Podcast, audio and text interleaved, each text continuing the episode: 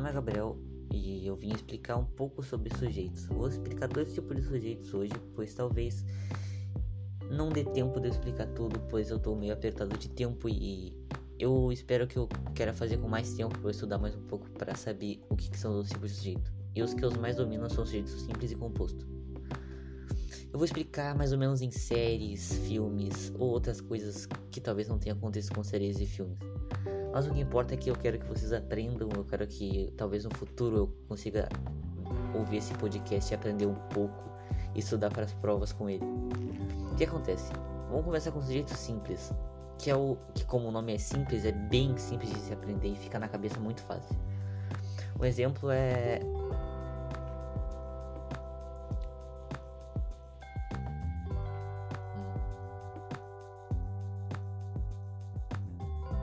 Procurando Nemo é um filme excelente.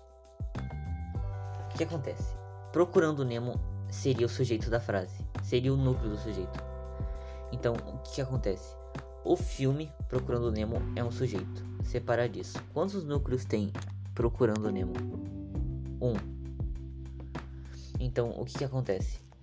No Procurando Nemo seria um sujeito simples, pois o que? Sujeitos simples são sujeitos que apenas há um núcleo está expresso na frase. E Procurando Nemo só tem um núcleo e está expresso na frase. Então, Procurando Nemo seria um sujeito simples.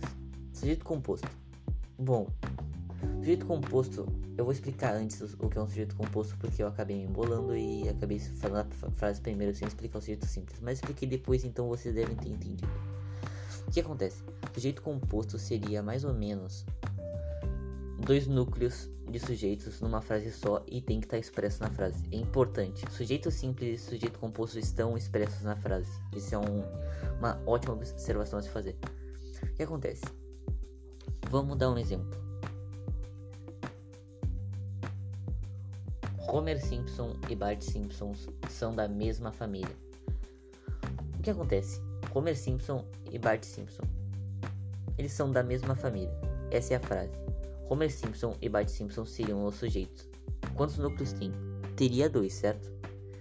Então, se tem dois e as duas palavras estão nitidamente expressas na frase, o que vai acontecer? Vai se denominar um sujeito composto, porque como expliquei as regras anteriormente, um sujeito composto seria um sujeito que tem dois núcleos, uma frase que tem dois núcleos de sujeito e que estão expressos nas frases. E isso tudo tem uma característica para ser um belo de um sujeito composto na frase. Então, a frase se eleva a sujeito composto, pois tem dois núcleos.